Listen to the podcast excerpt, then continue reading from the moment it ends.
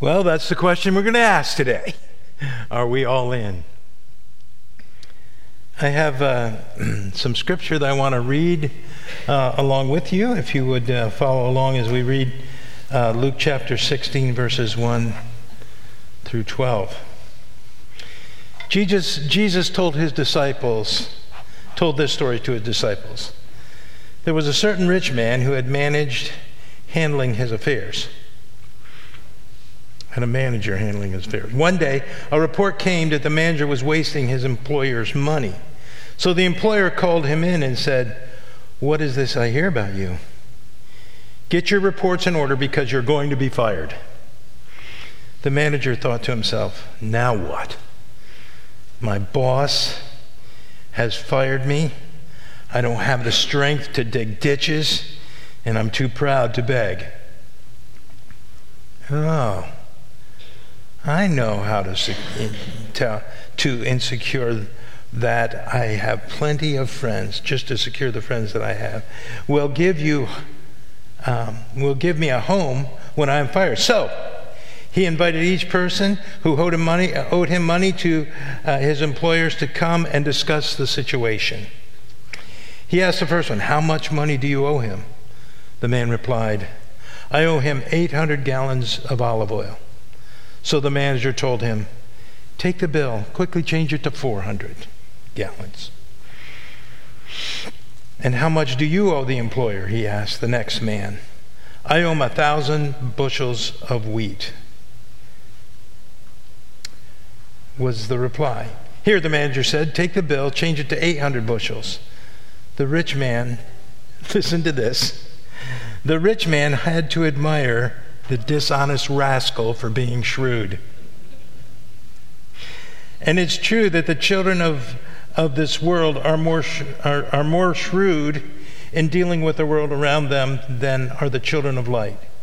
Here is the lesson, so I guess we should pay attention. Your worldly resources, use your worldly resources to benefit others and make friends.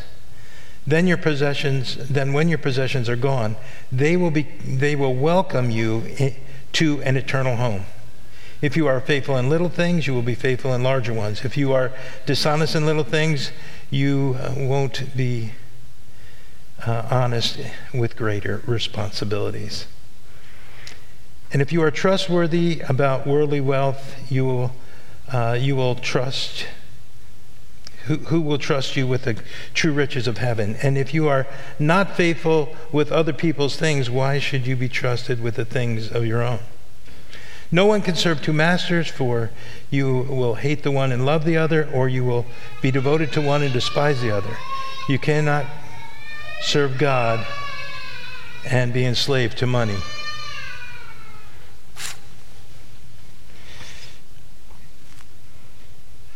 Pastor is here today, but he's downstairs meeting with some new people, and I totally uh, understand why he didn't want to preach this message. this is by far the weirdest story in the whole Bible. When you read this, I'm going, what? What? What is this? What? What? What are you saying? You you honored this dishonest rascal? I mean, you know, it's just a weird story, a weird parable, and it's kind of not a wonder that Pastor wanted me to speak it. Anyway, however, it's an everyday account and occurrence in our culture today, isn't it? Our headlines are full of papers with TV and people that are ripping people off and doing this. How many of you have heard of a Ponzi scheme?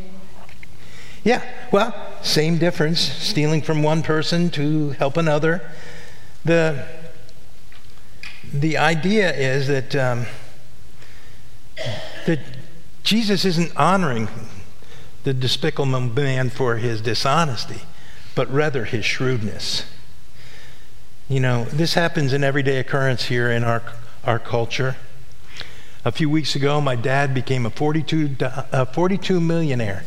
$42 million millionaire. My dad did. Yeah, it was amazing. Uh, and it was Publishers Clearinghouse. He only needed to pay 12000 to for the taxes and they would send the money to his address. Yep. I, dad, I said to my dad, I said, Dad, you're an accountant. I'm not an accountant, Dad. I'm not that smart, but I don't think taxes on 42 million is going to be 12,000. I said, maybe 42 million or 22 million of that would be taxes. And he just said, Oh man, yeah, you're right. That's crazy. What's going on? So, anyway, it's impo- the important part of this miracle is the manager is not being, is, uh, not being commended for his dishonesty, but his shrewdness. And Jesus is speaking to his disciples to teach them and to teach us that it's good to be shrewd, that we need to be, uh, but not dishonest. Jesus wants us to be shrewd in the world in Matthew 10, verse 16, it says, Look, I'm sending you as sheep among wolves, so that uh, so be as shrewd as snakes and harmless as doves. Shrewdness. Now, shrewd, when I, when I think shrewd, sometimes I think, oh, shrewd, that's like a grumpy old person, shrewd. And I have to be careful because I'm an old person. But shrewd does not mean that. Shrewd means, and it's pretty cool, having or showing sharp powers of judgment, astute, wise. He wants us to be shrewd in this world and keep our eyes on the next world that we will be living in. You know, God is the source of all that we have. He is the source of everything. In this parable, he is the rich man. In this parable, we are the manager. And so we need to manage our money the best we can to, to, to be shrewd in our dealings and make sure that we're doing what pleases God. This means that we don't use our possessions just for our own benefit, but rather we, as, uh, as, as children of light and as children of Jesus, we use them to promote, to promote Jesus' earthly business. That's what we need to be doing. We need to use them for the benefit of others when we have opportunity. The poor, the needy. His ministry here at the church, as Liz said, we're, we're so grateful for the generosity of this church so that ministries can keep going forward. And of course, for missions, we can give toward missions as well. And Jesus wants us to use our resources to help people, not to swindle them. To the point of this parable is to use your resources to benefit others and prepare you for your investment in heaven. We are investing, when we invest here on earth in helping others, the church, missions, ministries, the poor, the needy, when we do that, our investments are being stored in heaven. So, this is the situation. He used his authority to lower the debt of his boss's customers. Why? So he could benefit himself. He knew that he was going to get fired, so he thought, well, if I lower their debt and I steal from my boss, I'll at least have a place to live. Or, even better, maybe one of them will give me a job. Maybe I can swindle them out of money. I don't know. I don't think he said that. It doesn't. Uh, you, you have to look between the lines to read that one. so when he does get fired, he has options, and that's what he was looking for. And Jesus wasn't honoring him for his dishonesty, but he was honoring him for his shrewdness. So there are three lessons that we learn in this passage, I think, that that maybe sometimes when we read this story, we go, I do not get this at all. But here's three lessons. First one is this money creates opportunity. It is a portable power that can be used in making friends for the Lord. That's exactly what the scripture said. Money is a means to an end. The secular world knows it. The manager knew it. He knew that if he would use and, and decrease what people owed, he'd have friends. It was a dastardly thing to do, but he knew it would help him and benefit him now.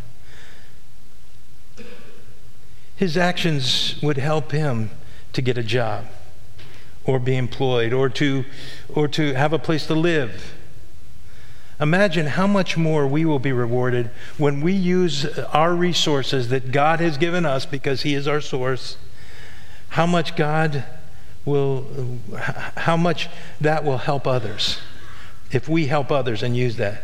Jesus wants us to see the shrewdness of the dishonest manager, to really look at it and to understand it. Just as this man dealt with each rich man's money in the light of his future, you are to deal with the money that God gives us for your eternal home.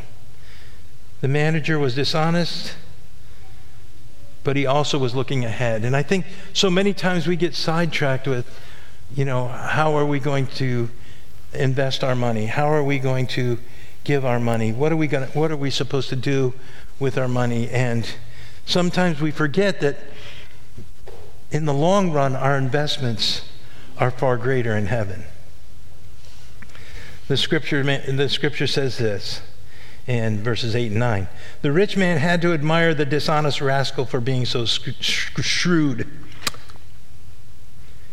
And it's true that the children of this world are, are, are, more shrewd in dealing with the world around them than the children of light. He's, what he's saying there is, you know, people of the world have that worldliness about them. He said, here's the lesson. So I guess we should pay attention here. Use your worldly resources to benefit others and make friends. Then, when your possessions are gone, they will welcome you into an eternal home. What he's saying is invest for the future. Invest for heaven's sake. You're motivated, um, you, you are to be motivated by the world to come, not by this world now. Live your life with the end in mind. That's a, that's a long term investment plan. You ask any investment banker, they'll say, you know, long term investment. That's what you got to do. Make sure you, and what better way to long term invest than to give to God and His work and His his, um, his kingdom. And then, of course, just like anything, there's going to be a time when we're called to account. It says in verse uh, 16, or chapter 16, verse 2, it says, Turn in your accounts uh, of your management, for you will no longer manage. One day we're all going to be done managing. You know, our days will be numbered. There'll be a time when we're called to account. And we need to understand that money can be used as a tool for Christ and his kingdom. After you are terminated, you will no longer walk. You will no longer work for your master. The dishonest man used his final days to benefit himself. Jesus wants you in your final days to use your monies to win others to Christ and for your future to invest in eternity. We're all messed up. You know, we we all make mistakes when it comes to our finances. I remember a time where I bought a piece of junk Harley Davidson because it looked cool and it sounded great. And I didn't really ask the wisdom of my wife on this one. It was kind of an impulse buy. I was so sad I did that because the stupid thing fell apart. I couldn't get a sticker. It was, a, it was just a nightmare. But understand this we all make mistakes when it comes to purchases, but we need to be shrewd and evaluate those purchases to make sure we do what is right. Ultimately, God has a heart for those that want to do right. In verses 16, 10 through 12, it says, Whoever can be trusted with very little can also be trusted with much, and whoever is dishonest with very little will be dishonest with much. So if you have not been trustworthy in handling worldly wealth, who will trust you with true riches? And if you have not been trustworthy with someone else's property, who will give you property of your own? This makes clear that Jesus is commending the servant in this parable for his shrewdness, not his dishonesty. He commends him for he condemns him for his dishonesty, making the point that if you're dishonest in little things, you're going to be dishonest in bigger things. And so that's what's important that we understand. That the shrewdness was what the, that God admired, not his dishonesty. Matthew 6:21 says, "Whoever wherever your treasure is, there your desires of heart will be also." So to really know where your heart is when it comes to finances, one of the ways to do a little self-check is check your checkbook or you know, check your expenditures or your credit card statement. It speaks of an intent and a motivation. One who is faithful in little is very faithful in much. He who is dishonest in little will be dishonest in much. There's a story told of Michael Jordan. Many of you know him. Um, he's probably the greatest basketball player of all times. There may be some discussion on that, but we won't spend time to talk about that this morning. But money was, he, he was one of these people that at a very early age in his career, he signed a six year deal. And in the middle of a six year deal, he, many people said, Man, you're, you're not being paid enough. Aren't you going to renegotiate your contract? And he looked at him and he said, What kind of a man would I be in front of my children? What would I be teaching my kids if after I gave my word and signed a contract, I went back and asked for more money?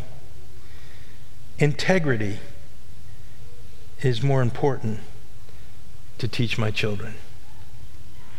Money will always come and go. It's one of those things in your life. Sometimes you have a little more than others, and sometimes you don't have enough. And if it makes, and if that becomes the priority of your life, your your your emotions will be on a roller coaster. Christians understand this, though God provides, He is our source.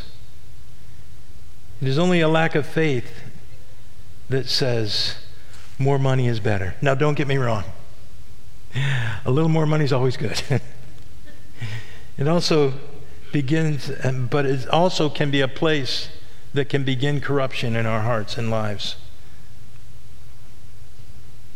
Henry Fielding, an 18th century English novelist and dramatist who, known for his earthly humor and satire, said this Making money your God, it will plague you like the devil.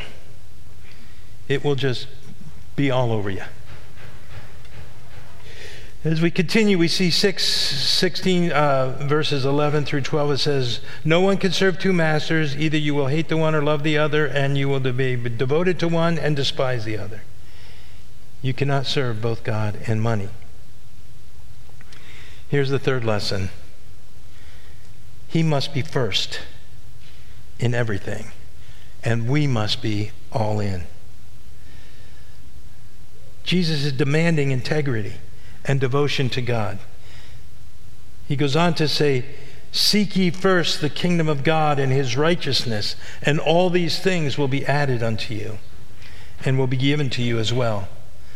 Money can be a problem for us. It really can. The scripture talks about money and possessions over eight in over 800 verses.